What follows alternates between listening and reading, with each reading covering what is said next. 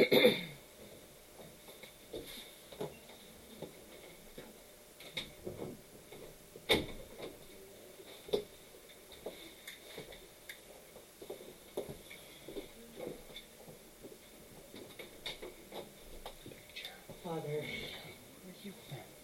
thank you so much for this season of joy, this season of preparation, this season of wonder. It's so difficult to grasp how a big, awesome, sovereign God would come among us, would tabernacle among us, tent among us, become one of us to bring salvation. But we are so grateful. We are so in awe of your love that surpasses all understanding. We worship you. We praise you. We lift you high. We ask that you would give us a deeper glimpse of your love and your kindness today in this next devotional that we do, this time of reflection on your word. Bring it to life by the power of the Holy Spirit within us, Lord. May we go away from here more prepared to celebrate you this Christmas than ever before. Lord, may this be a rich and deep time of worship this whole next couple of weeks as we really focus on your birth. May we not be distracted by all of the shopping and all of the material things around us. Lord, may we see you through those we gather with. May we see you through the lights. May we see you through the joy and the act of giving. May we see you in surprising ways this year. Father, we thank you. We thank you for your word. We read it with reverence and delight, Lord, asking you to speak clearly to each one of us. In Jesus' name, amen. Well, welcome. It's great to see you all again this morning. Who was it? Mary. Somebody said we should have just slept here because pulled up a piece of carpet and just slept here. We had a great time last night. We missed those of you who weren't able to be with us, but it was wonderful joy, celebration, fun, laughter, lights and delicious food and just family. And so it was really great to be together. So thank you all for those of you who were able to come and bring food and help with setting up and decorating and everything. So today we're continuing part 4 of our Advent series on the book Making Room in Advent by Betty Dickinson, who is an author and an artist.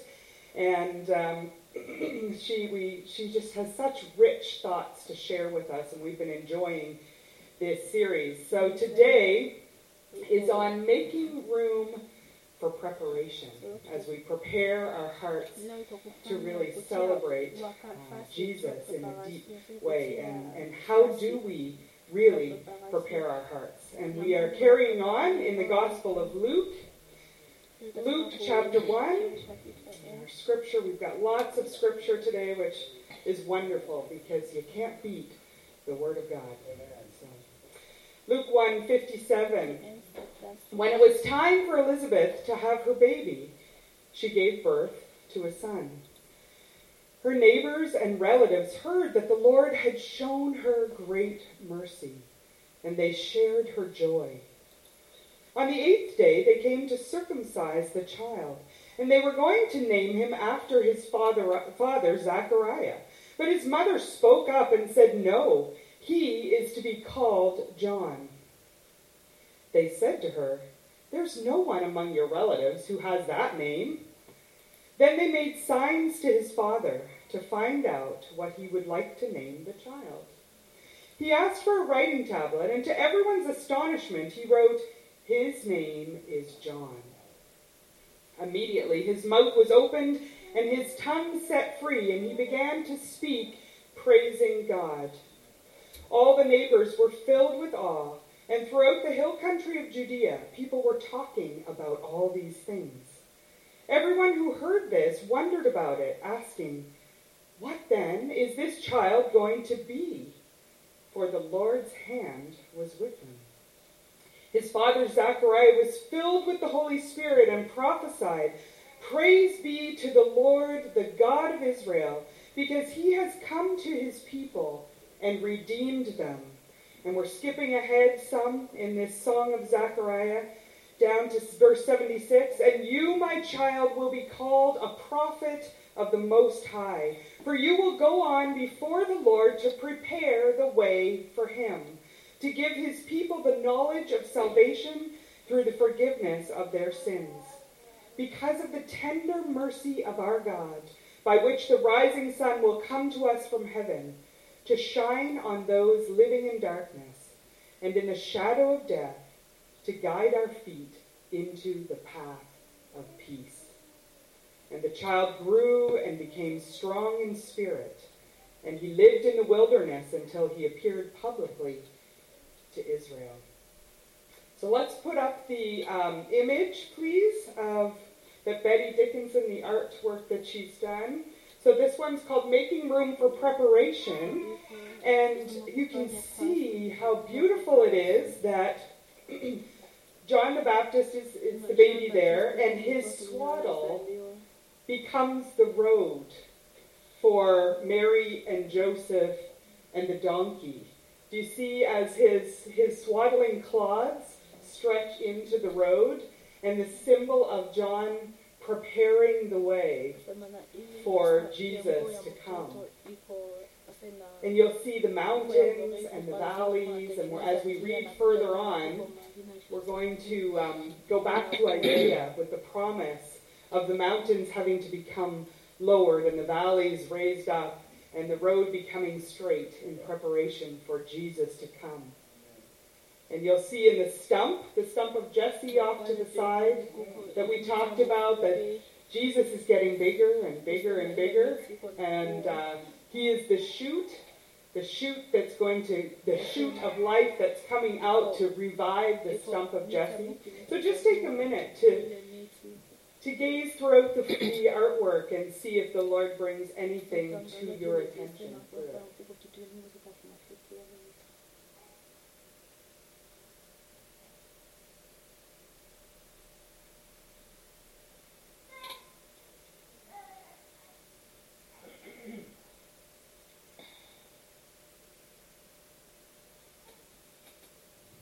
We'll leave it up throughout as we're talking, and more will come to light as we read more of the scripture. So let's go back to the beginning of that part that we read this morning about Elizabeth. When it came time for Elizabeth to have John, her neighbors and relatives came to rejoice with her, and they're all assuming that John is going to be called Zechariah. That was the tradition. Not only were babies called after a relative, but they followed in the family line, the family business. So like Jesus became a carpenter, like Joseph, they often took on the role of their father. So the relatives all assumed that the baby would be called Zechariah and that he would become a priest. He would carry on the priestly line. Zechariah. Too much laughing last night. Anyways, so Elizabeth makes a bold move. She says, Zechariah still can't talk. And so she says, his name is John. And this has been percolating throughout the pregnancy, the words of the angel that said, his name is John. And not only that, he's going to be a prophet like Elijah. The angel already pronounced not only his name, but his calling. He's going to be a prophet. He's going to have a very special role, and he's going to prepare the way of the Lord.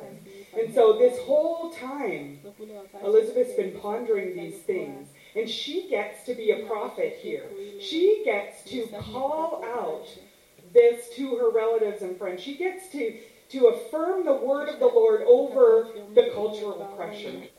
She gets to do it with Mary, doesn't she? We talked about how she calls out Mary and affirms Mary's calling as the mother of Jesus, but she also gets to do it with John and say, his name is John, and pronounce that. She is a prophet, and it's beautiful. And then the relatives because I'm not happy with that. That's not acceptable. They're like, well, wait a minute, you have no relatives by this name. Are you sure about this? So they go to Zechariah, and motions for a tablet. And the shift in Zechariah between the first time when the angel visited him in the temple and now is quite striking. Betty highlights these differences and says, after 9 months of anticipation, Zechariah's silence breaks when he writes the name John, which means God is a gracious giver.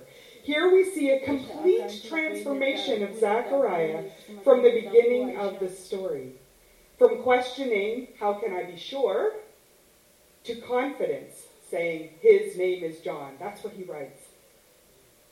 From focusing on his own limits, I'm an old man, to focusing on God's glory, he began to speak and praise God.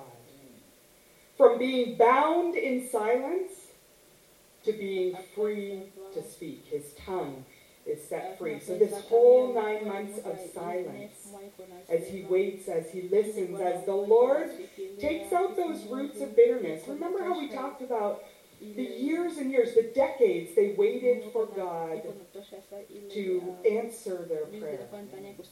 And I think there was some bitterness that set in with Zacharias. In the way he answered Gabriel. How can I be sure of this? Some doubt, some real roots that needed to be weeded out of Zacharias' heart.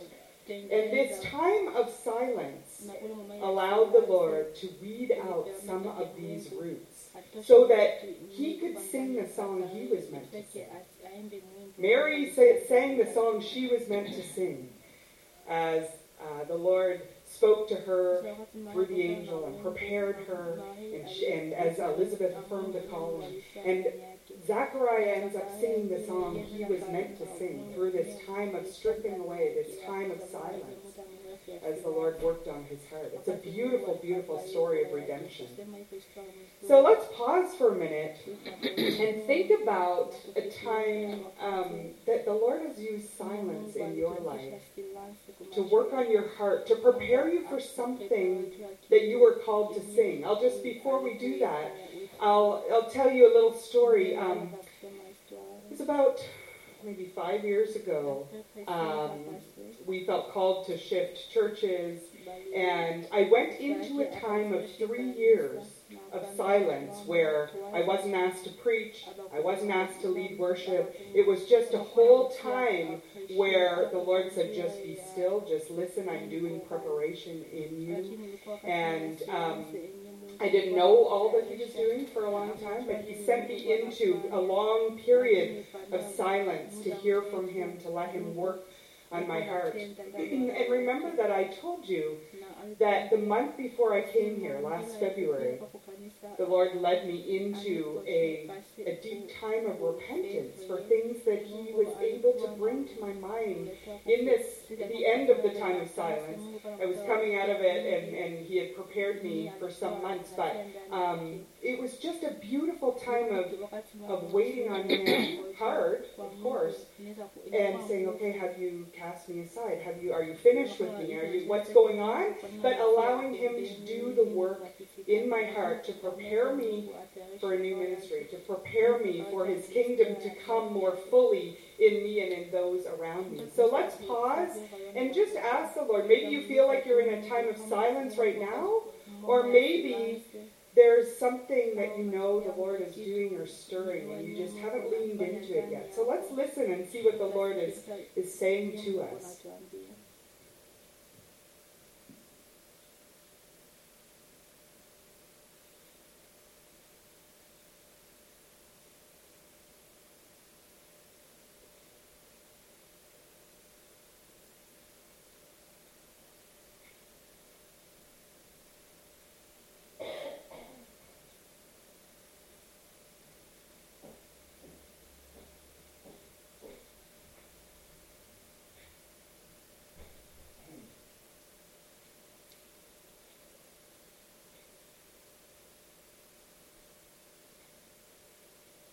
Lord, we want to receive what you're doing, both in times of silence and in times of singing the song that you've called us to sing. So, Lord, would you show each of us what it is you're stirring and doing in our heart? Is it a time of preparation to sing a new song? Or a time of weeding out roots of doubt, bitterness, or whatever there is in our heart, Lord? Help us to be available. Help us to be supple and teachable and soft-hearted in your hands, Lord. Because you work on us with kindness. You love us. You draw us with your kindness. So we thank you, Lord. And as Zechariah sings this song, he says, "Praise be to the Lord, the God of Israel, because he's come to his people and redeemed them." And then he carries on, "And you, my child, will be called a prophet of the Most High." And again, just like in Mary's song, it's not just about her, and it's not just about what God is doing in her life. It is about the whole people that God is redeeming, right? It's beautiful, because remember that last week we had the painting of the scales on, where the poor and the marginalized were being lifted up. Those who were oppressed and the rich and the proud were being brought down. And Mary says, not only have you seen me and you've raised me up, but you've raised up all of your people. You have brought salvation to your people. And it's the same thing here. It's always God's kingdom always goes beyond us and what God is doing in us. And we then have to say, Lord, what are you doing in us that is then to impact the world? And it's the same here with Zechariah. He's not just focusing on himself and, oh, I can speak again, and I have a son that's going to be great, and da-da-da-da-da. It's all about you have redeemed your people, the whole world. In fact, John, the sacrifice that Zechariah is making for his son not to follow in the priestly line, not to bear his name, he's saying, this is for the greater good. This is so salvation can come to the people of Israel and then to the whole world. It's always beyond us. It's always for the sake of the whole world. And so he goes on to say, yes, you will be called a prophet of the Most High, for you will go on before the Lord to prepare the way for him. And that word prepare in the Greek actually brings images of what they did to prepare for any king going into a city, arriving in a city. Someone would actually go out to the roads and they would level any bumps. They would make the road straight as possible. They would move any obstacles. So there was a time of preparation before a king would come into any city. They didn't want, the caravan or the animals carrying the horses, or the caravan, or the king and his people to trip and to have stumble and all of that. So the road was carefully prepared for the arrival of anybody important. And it's the same with Jesus. They're using that analogy, saying John is the one called to prepare the road, to bring down the mountains and to bring up the valleys and to make the road straight. But it's something different than you think, of course, because it's all spiritual preparation. So we're going to hop over to Luke chapter 3, verse 2 to 16, which tells us more about what this preparation is.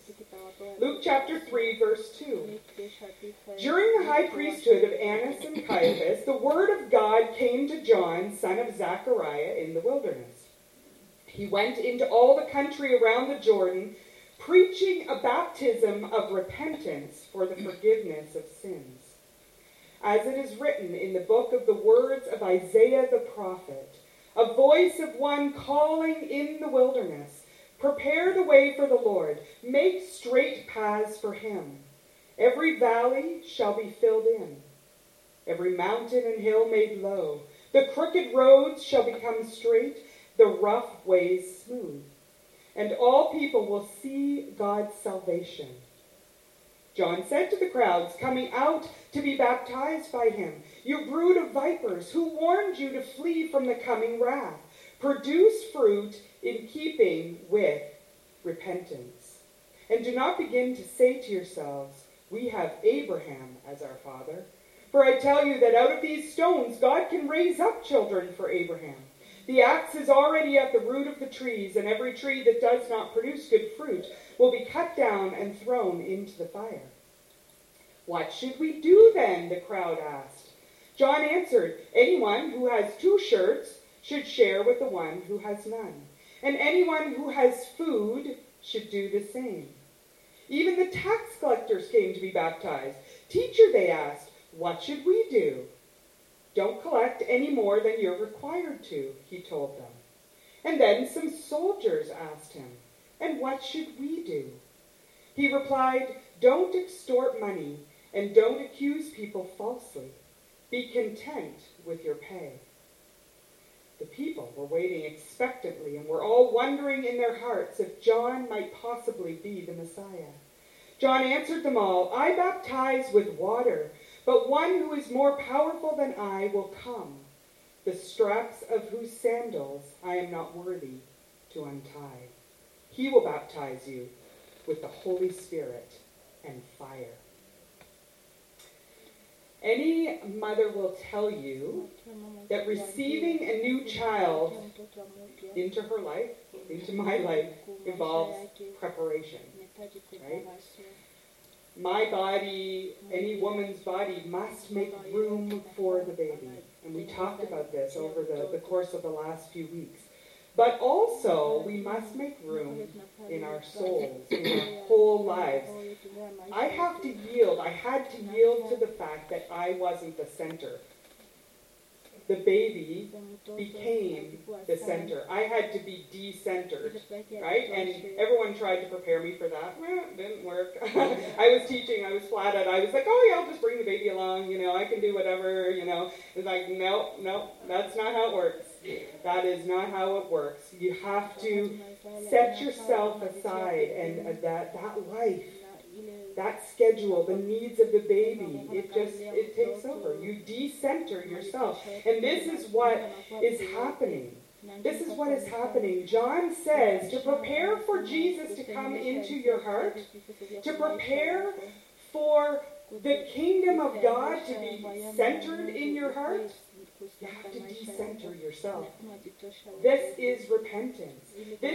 Repentance means to change directions, right?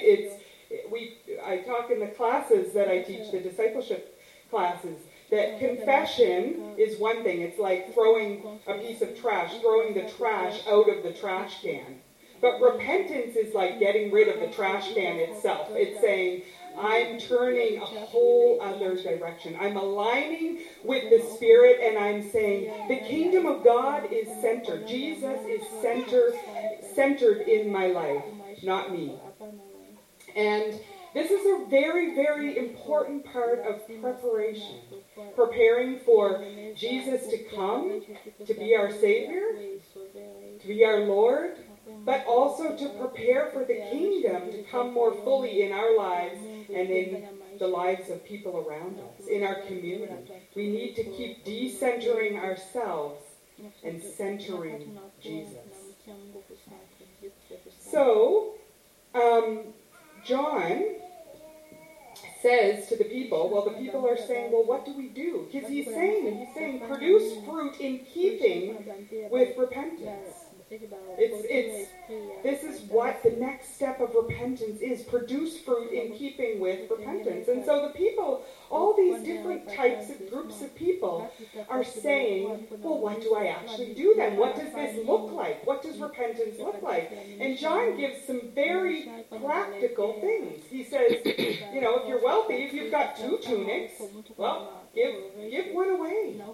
Like we're doing downstairs. If you've got too much, just give it away. Let's share. This is part of the leveling of the road, bringing down the wealth, bringing up poverty, bringing down those that are rich and bringing up those that are poor, saying in God's kingdom, we level it. This is part of leveling the road, bringing down the mountains and the hills. And then the tax collectors say, well, what should we do? And John says, well, don't collect any more than you're required to do. Don't use your power for evil. Don't abuse the power and position that you have. Again, that's part of bringing down what is evil. You know, in the balances, the scales from last week again, right? Bringing up the poor and the marginalized, bringing down those that use their power and wealth to gain and to have an advantage. And that's part of the leveling. That's part of the leveling. And then the soldiers say, and what should we do? And John says, don't extort money and don't accuse people falsely. Be content with your pay. Don't use your power. Don't use your power to extort others. Don't use your power for evil. Wealth and power, money, greed, all of these things. This is the leveling. So let's pause again. And we're going to ask the Lord to show us where things need to be leveled in our lives. Where is there something we're clinging to? Is there a way that we are hanging on to wealth or to power? Are we using things for our own advantage? Or where do we need to be decentered and allow Jesus to be centered more fully in our lives? Let's just pause again. Lord, would you show us where we need to repent and align with you? Where do we need to be decentered? Where do things need to be leveled, Lord? If it's wealth, if it's greed, if it's pride, anything, Lord, help us to be open to what your Spirit shows us.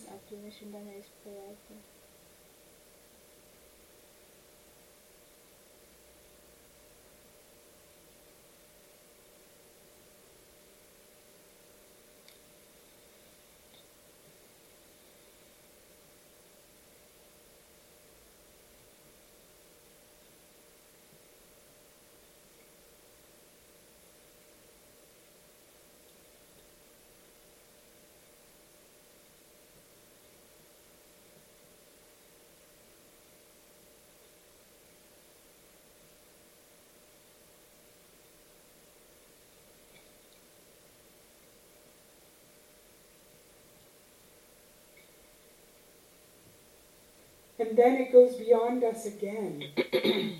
And we have to look at the fact that certain people groups are being marginalized. Who needs to be elevated to make a level path? You know, Martin Luther King Jr. actually referred to this passage in Isaiah in his speech, I Have a Dream. Because he was talking about racism and talking about the impact on the society and this whole idea of where are we guilty of racism or sexism or classism or any of that needs to be leveled in our thinking or in our community. Where are there people groups that are being marginalized? Where are there things that God is wanting to tug at our hearts and say, this needs attention. This valley needs to be raised up. This people group needs to be celebrated and they need to be included. And so, you know, many times I have met people that were not aware, and often we are not aware where there is sexism or classism or racism that gets into our thinking because of our culture. So let's again just pause. This is the deep work of repentance. This is letting the Lord show us and put his finger on where are we out of line with his Spirit. Where do we need to have a heart for a people group or for just those valleys that need to come up. So Lord, show us, we pray.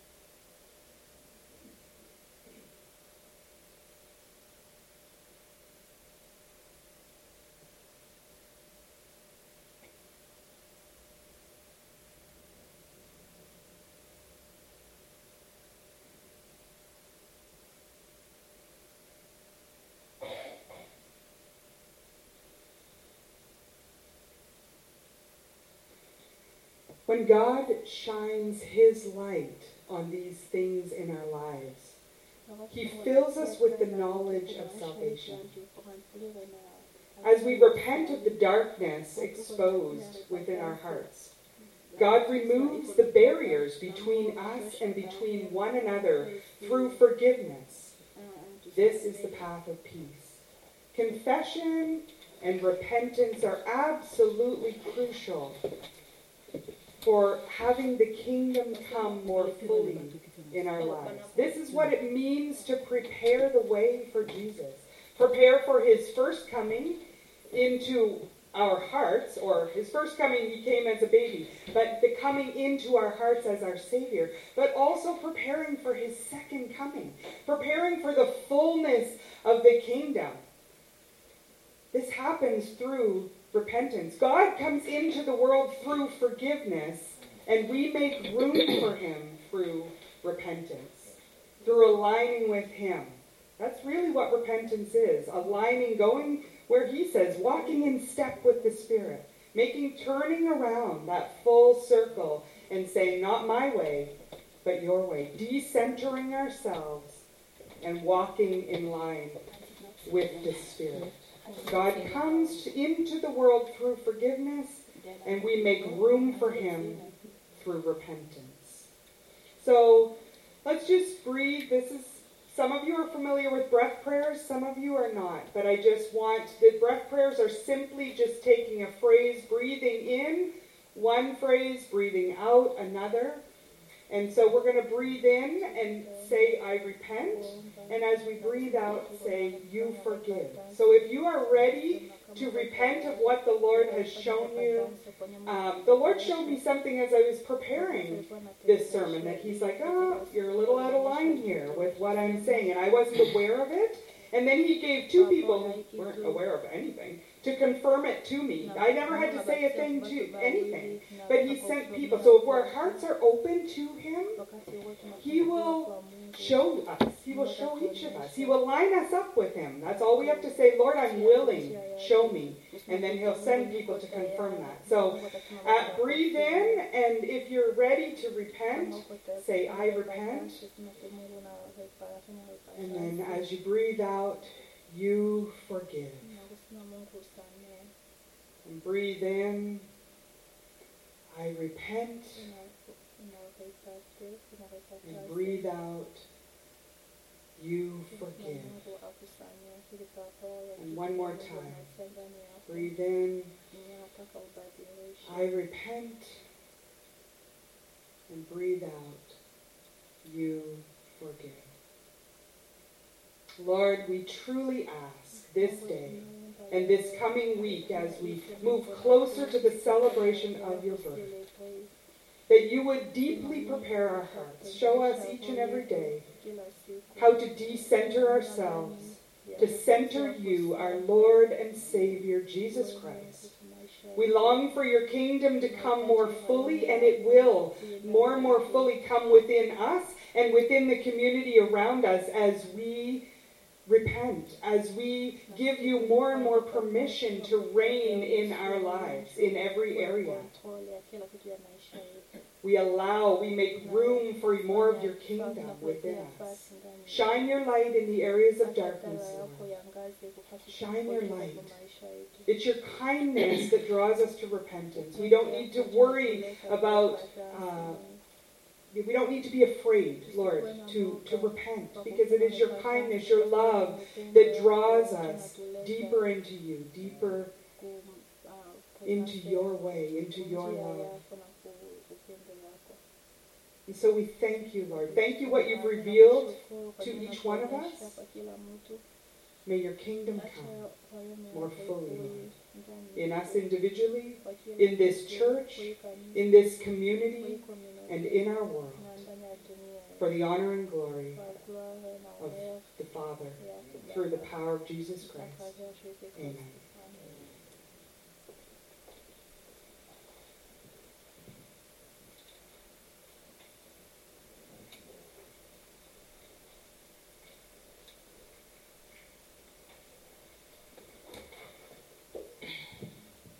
You know, that wouldn't be a bad way to start every prayer, our prayer time. Yeah. Like to just do that process. It's so beautiful. Yes. Who would ever have thought that the Christmas story would be so richly endowed with points as that book is bringing out? What's the name of that book again? Making Room in Advent. Wow. It's just so beautiful, and especially the time of listening where he couldn't speak, and what I got when I did that was so good. It was just wonderful stuff. Yeah. We need to do a couple of things that we weren't able to do last night amidst the joy and splendor and chaos was last night. Boy, it came and gone. Boy, it was fun though. The game, if you weren't there, we had to pass gifts from left to right. Nobody knew. I was watching people, and they were just handing it to whatever. They didn't know left from right. It was funny, but someone ended up with a gift, which is good. And the kids had a ball downstairs. There must have been 20 kids down there. And Santa Claus was there, so it was fun. We just want to say a thanks, first of all, to Tony. A lone clap in the back. The reason I want to make special emphasis on Tony is because he took on the job of being the treasurer. And if you could have seen the confusion that we were in when we were given the position to fill and trying to fill it and trying to make sense out of something that had been done for 10 years or more, and we just never had to think about it. And all of a sudden, we had to think about it.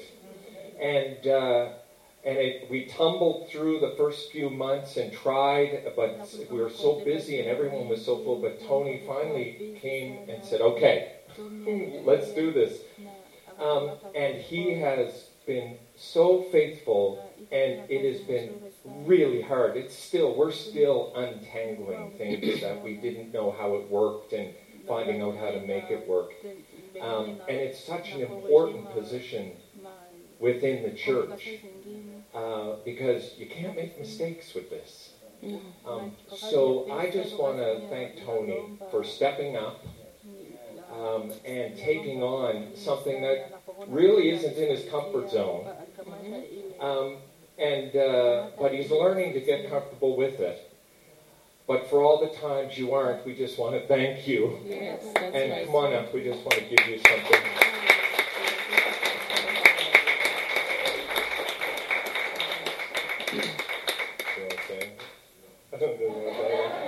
Yeah.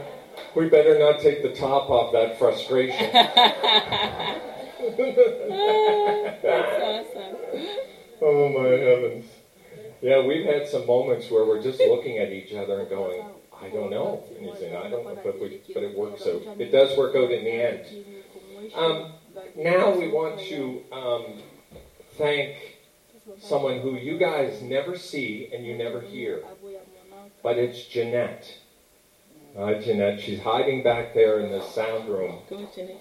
Come on up, Jeanette.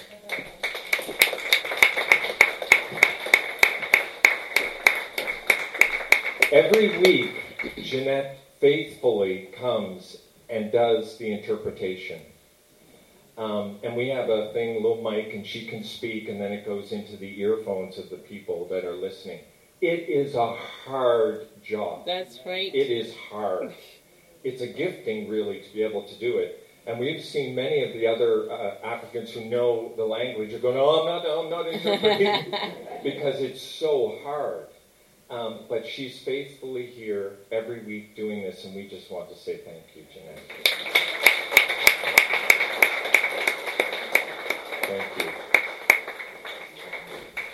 And I just want to say thank you for the gifts last night that were given, and the kind words that were said about Stephanie and I. It really is a privilege to serve here. It is, God is making us a family in a way that He never has before.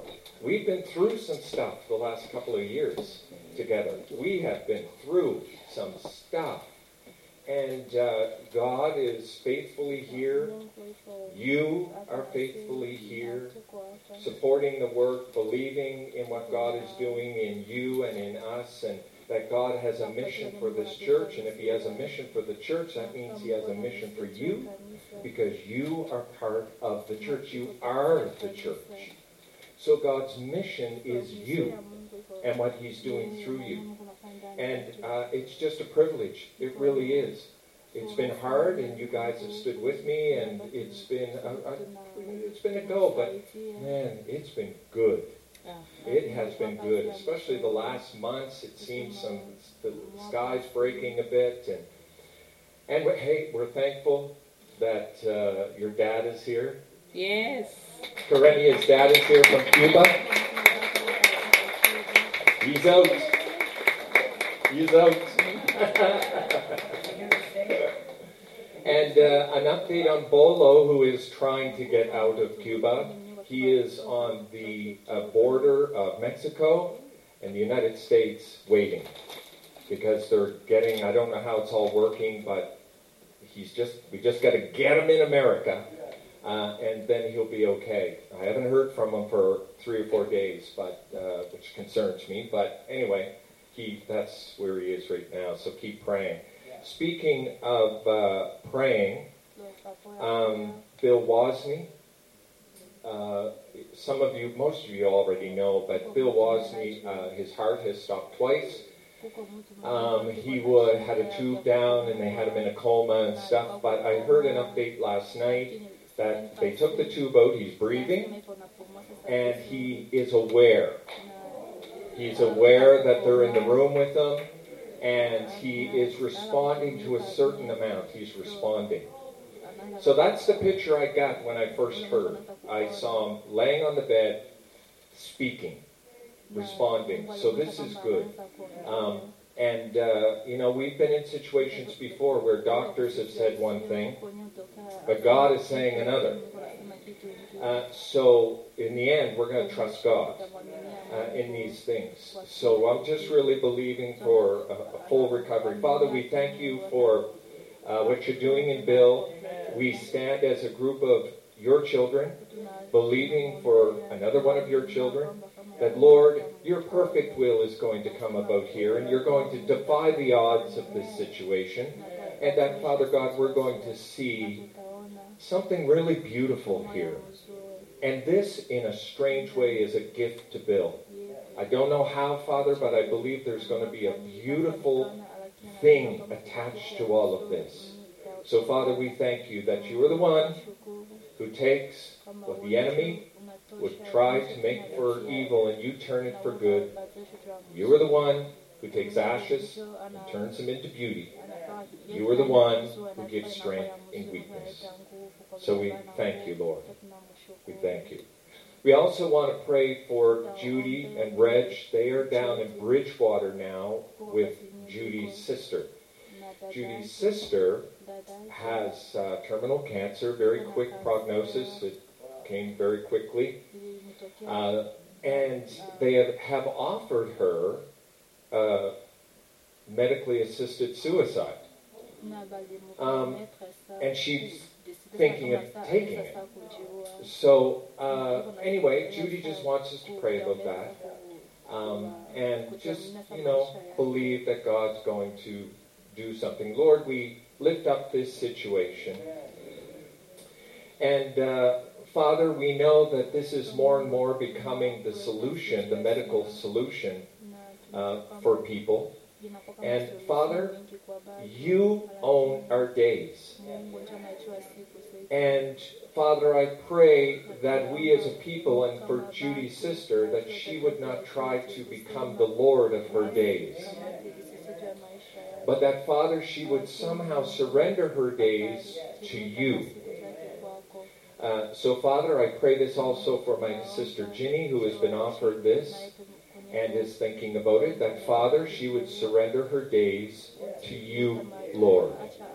And so, Father, as this option is becoming more and more prevalent in our society, we pray that faith would more and more become evident in the lives of the people that are being given this option. And that, Lord, somehow there would be intervention, and they would reach out to you and trust you with their days instead of a doctor.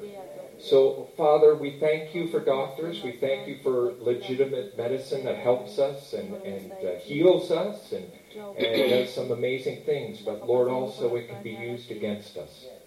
So, Lord, we pray your intervention in these situations. And I want to thank Roseanne for decorating all the tables and everything last night. She did a wonderful job. There's an interior decorator floating around inside of her somewhere. Yes, and a gift maker, that's right too. Yeah. So, yes, let's take up an offering. Father, we thank you for the opportunity. What a great service, Dad. What a great service. And we just thank you with his offering, and we do it as an act of worship and thanks. In Jesus' name, amen.